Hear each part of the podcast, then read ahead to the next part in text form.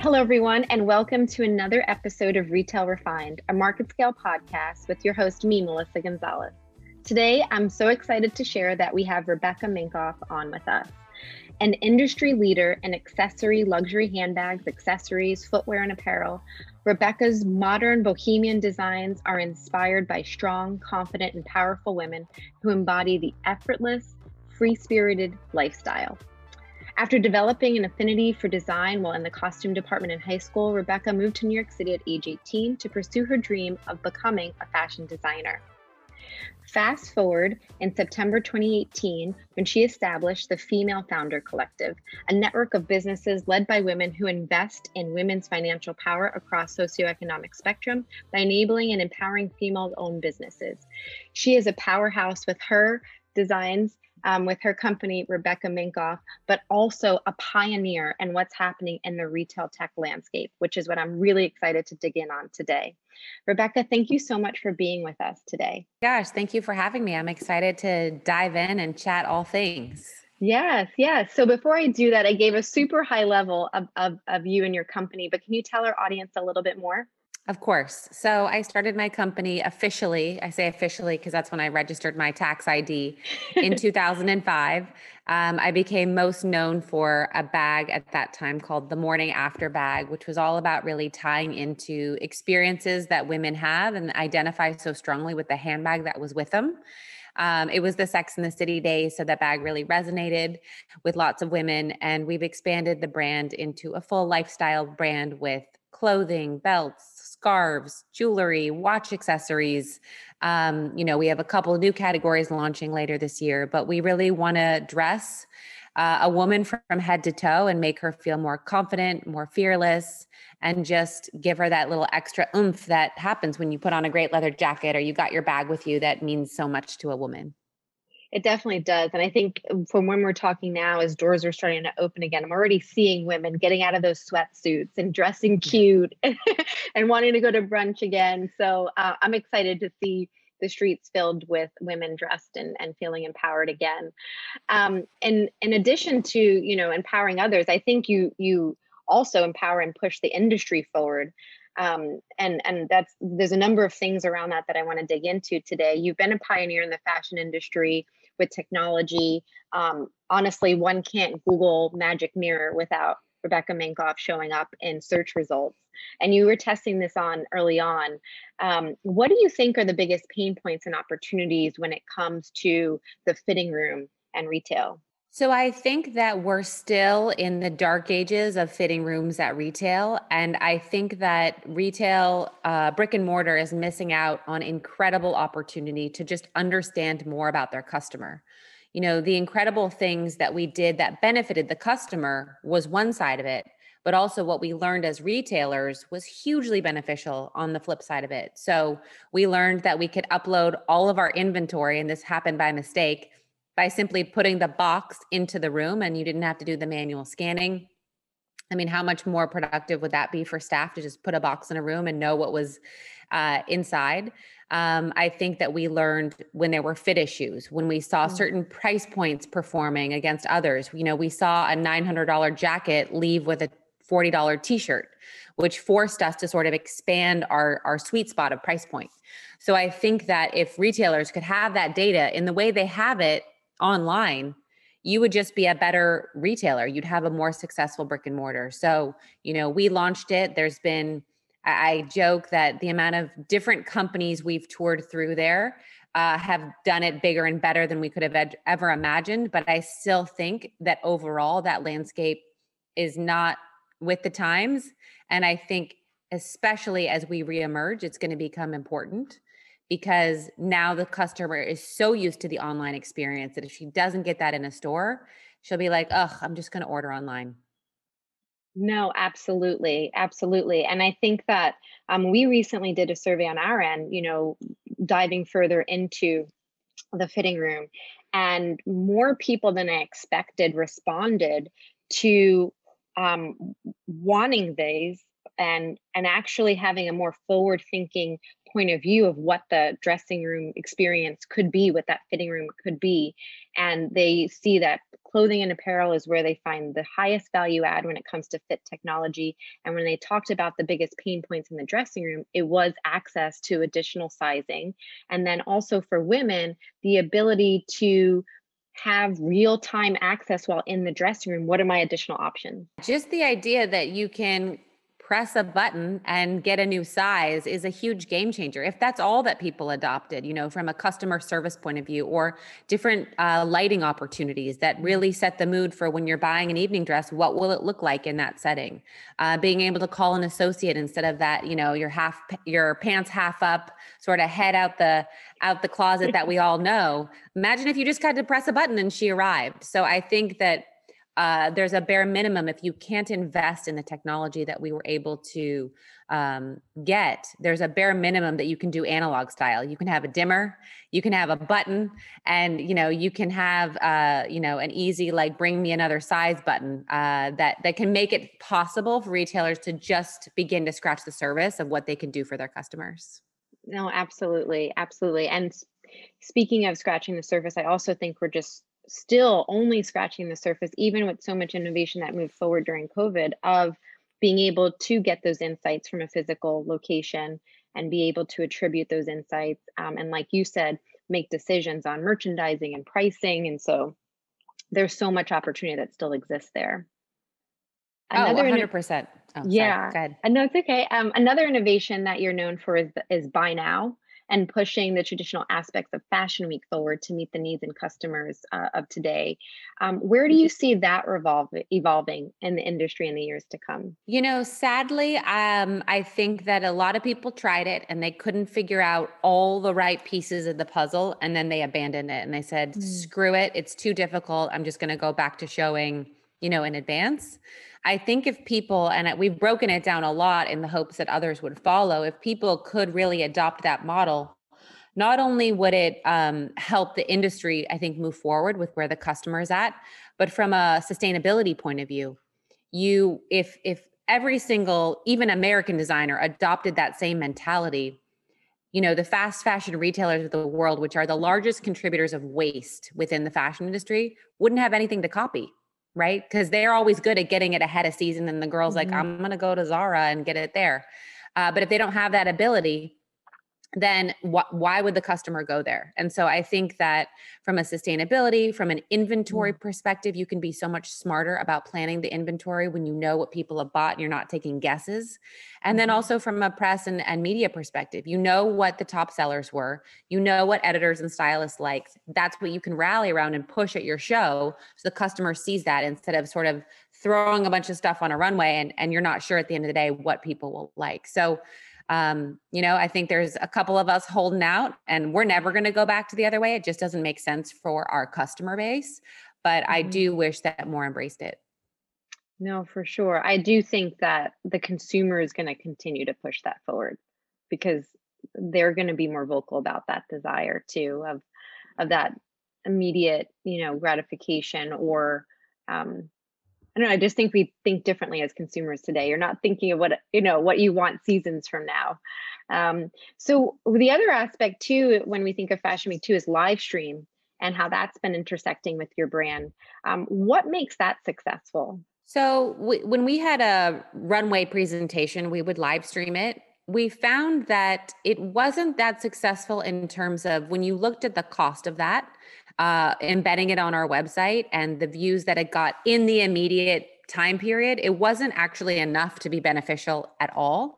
If we recorded it and didn't spend all the money to have it be live, people were still same amount of people went and watched it afterwards. Um, when we have presentations, it's a little bit different because the models are standing still. So how we've utilized live streaming is, you know, Instagram live, nothing crazy there technologically, but I'm giving fans an advanced kind of preview of what's to come before anyone goes in the room. They can also shop, you know, immediately and they're getting a personal walkthrough. So we use it as a tool to foster again connection and sort of something that some, you know, the people tuning in get before the actual physical people arrive. but um, I think it differs for different brands and the value of that. Obviously, if you're Chanel and you're Marriott in Idaho and you're never going to get to go to a Chanel show, that live is probably really exciting. But I don't know for us that it's a it's a been a huge game changer. Mm-hmm.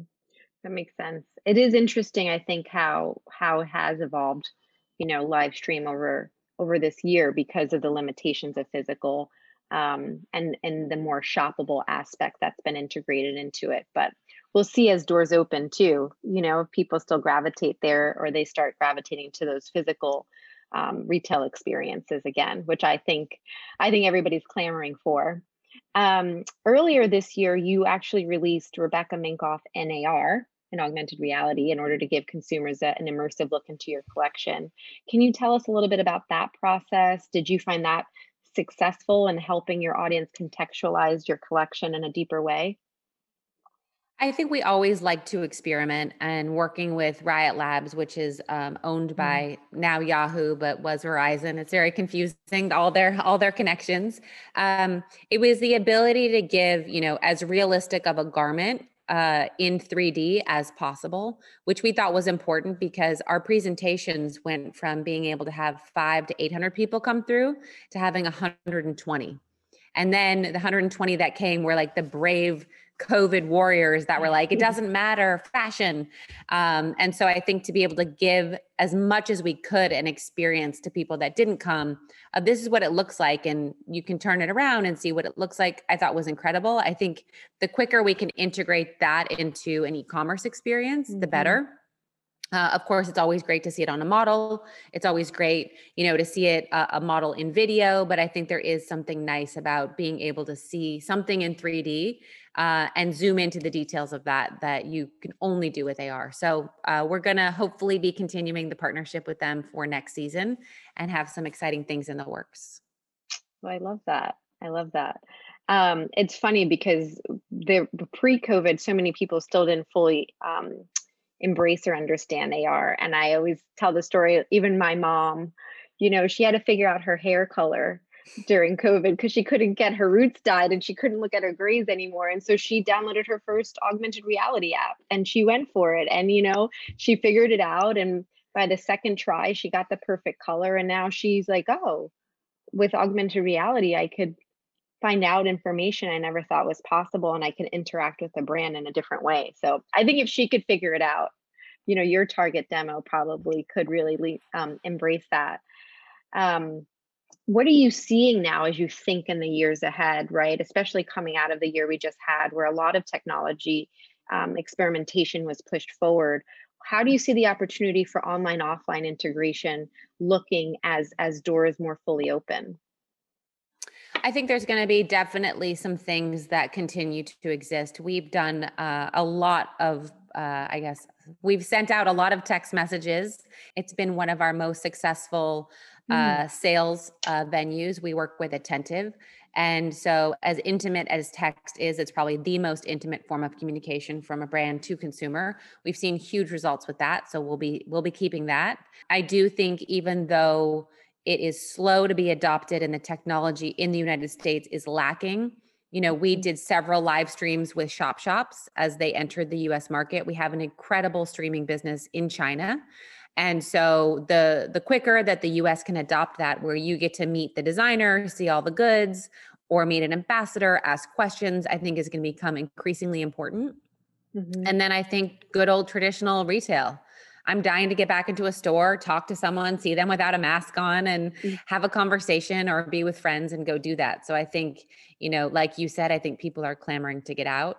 Um, but I do think those sort of things that we become accustomed to are mm-hmm. going to just be habits that people want to want to see. No, absolutely. It's been an interesting surprise, I think, with the adoption of SMS. And, um, you know, two years ago, three years ago, it felt so invasive to give a brand or retailer your phone number so that they could text you. Um, but I think now it's been a huge clienteling tool as well. Do you use it in that aspect too um, with your team? We haven't used it yet in a clienteling tool. Just we we just don't have the manpower. Um, we mm. all talk about it, but um, with COVID and the downsizing we had to do from a team's perspective, we just don't have the bandwidth. Yeah, that makes sense. Maybe maybe in the future, but I think that also layering in the opportunity of personalization with those communications um, is a big opportunity. And uh, how, how do you how do you see that in your future? You know, your ability of all the data collection that you've had and being able to provide a more personalized experience for your consumers and those recommendations, like you talked about pairing items together. So we are in the middle of creating an entirely new website. It's it's time. We've had this one for quite quite a while and so I think that our goal in doing that is the personalization can continue and can only get better. So again, when when when all the platforms can talk to each other in the proper way, which we're hoping happens in this next iteration, then we'll be able to do that so much better than we're doing now. In a perfect mm-hmm. world, the data we get from text messages would be like live fed to all of our uh, website, you know, metrics, but that hasn't happened yet, but it will happen. And then of course, you know, we want to recommend and we want to, you know, dive into her world and and just make it easier so that she doesn't have to think about it. She's like, yes, good idea, Rebecca. I'm adding that to cart. Mm-hmm. No, absolutely. That's what I always like. Like, tell me how to look good, and then I'll buy it. That's what I need. Exactly. Um, so going beyond um, your brand, you also have a new book um, Fearless, yeah. the new rules of unlocking creativity, courage, and success. So, why did you write it, and, and what are you looking for your readers to take away from that? I wrote it because as I was reflecting on being in this industry for 20 years, I can't believe I'm saying that. Um, yeah, actually, more. I moved to New York when I was 18, so 22 years. Um, I felt like there was a wealth of um, not advice, but just perspective that I could give to people and there were so many rules that existed when i started that i that i wasn't going to be able to follow. I wasn't born into the right family. I didn't know anna. Um, i didn't have the right editor fashion friends. And so everything i did had to be about breaking rules to get in my foot in the door. And so i thought as i began to write this book that all those rules whether you're in fashion or not whether you're an entrepreneur or not can help you in sort of defining your path to success and I called it fearless, not because I'm like, oh, it's impossible, you know, you'll never have to have fear. I was never scared. It's just the idea that when you have a foundation of stable things to think with, when you're scared, you just don't let that emotion take over. You're like, no, wait, hold on. I'm scared, but this is what I have to apply to succeed. So, my hope is that anyone wanting to just fuel their path to success can read it and, um, you know, get an entertaining story along the way uh, that that's really my goal is is helping more women to take that next step and not listen to the fear. I think that's so important. You need that toolbox, you know. Um, I definitely had my strengths and and and areas where I wasn't as strong as I was growing my business, um, which you know we got acquired last year, but um, I would know where I had to go, and I come from a finance background, and then the numbers would scare me because I had too much of emotions behind it and that ended yeah. up controlling me versus being tactile about it if you could be tactical about it um, it opens up the possibilities of so many things you can achieve a hundred percent. And I think people people can get swept up in the emotion, but just realize the emotion has been hardwired into us to keep us safe. But when it comes to business, that is usually where you have to take more risks. So you can't listen to that emotion because it, it's it's an opposing reality from what you have to do to really succeed in business. No, absolutely. Absolutely. Um, well, I actually need to get myself a copy so I could read it because I think it. I could always use um, that those extra tips um, for unlocking my creativity, courage, and and moving towards even more success. So, you've over the years, like I said, you've been a pioneer. You've been a, a first mover. You know, you've kind of put a lot out there. You've tested a lot. You've iterated a lot. Um, some things have worked better than others, but what do you think is the future in the next five years for example? Like if all of these moving parts can come together what what is that picture of what retail can become? I think that i'll only answer that for us because everyone's business is so different. Um, i think that as we emerge from this we see that you know brick and mortar is 100% key. It is one of the spokes in a wheel as you look towards um, not an you know an omni-channel i guess experience but that your store isn't necessarily always going to be where you just do sales. It's a place of community. It's a place for experimentation. It's a place for amplification of a brand's values. Um, and so how do you sort of take the traditional metrics that have always measured success and change that so that it's number of community connections made number of ambassadors created i think there's also a future for us in in ambassadors that are not your traditional uh, bloggers or influencers, women who have influence of 25 people, you know, and I think you've seen a lot of great brands build strong ambassador and communities. Mm-hmm. So we have mm-hmm. the community, but now we want to build, you know, a layer above that of women sort of proselytizing the brand. And what do they get for that? And how can we empower them and reward them for that? Um, I think that, you know, something we're working on that's in its early stages and i would be remiss if i didn't say it is um, you know we're talking about how nfts play into our space mm. and how we're going to sort of apply the rebecca minkoff lens to that and then i think um, for us we're going to be expanding more categories which i'm excited and have been working hard on um, but the touch is going to become key and that again you know brick and mortar is one spoke uh, in the wheel that is the brand and then how do you continue to touch her and enter the metaverse or all the other places that we're going to have to go? Yeah. No absolutely. I mean i think one of the things i'm excited about when it comes to uh, more of this technology integration we've seen in store is hopefully illuminating the attribution of those in-store activities and giving freedom, more freedom to brands and retailers to say it's not just about the sales and the four walls while, while doors are open, right? It's about how are we unlocking fandom? How are we empowering our ambassadors? You know, how are we getting her to buy five pieces instead of one because she understands the brand and the fit in a different way? And so um, I think that will only make the retail experience better for the consumer if if brands and retailers can look at it with that lens versus you know thinking just about the four wall profitability and being limited by that. Oh for sure. I think people have to expand. They have to get out of their comfort zone you know not just reopening but reinventing. Right. Exactly. Well thank you so much for being with us today. I think this was an insightful conversation and as i mentioned i continue to you know follow you and be inspired by how you push the industry forward. You're you're always a first mover and, and kind of getting it out there. And i think that's so important when it comes to innovation and technology. It's not always about it being perfect. It's about throwing it out there and seeing how consumers respond to it and constantly being open to iterate and then, you know, figure out what you want to do next. Thank so, you for having me. Uh, and. I totally agree. I think you have to you have to be able to fearlessly try things. To you know, uh, a web developer is always optimizing, and they do it by trying things and seeing what works. And so we have to sort of take all those learnings and throw it throw it out there to the customer and see what happens.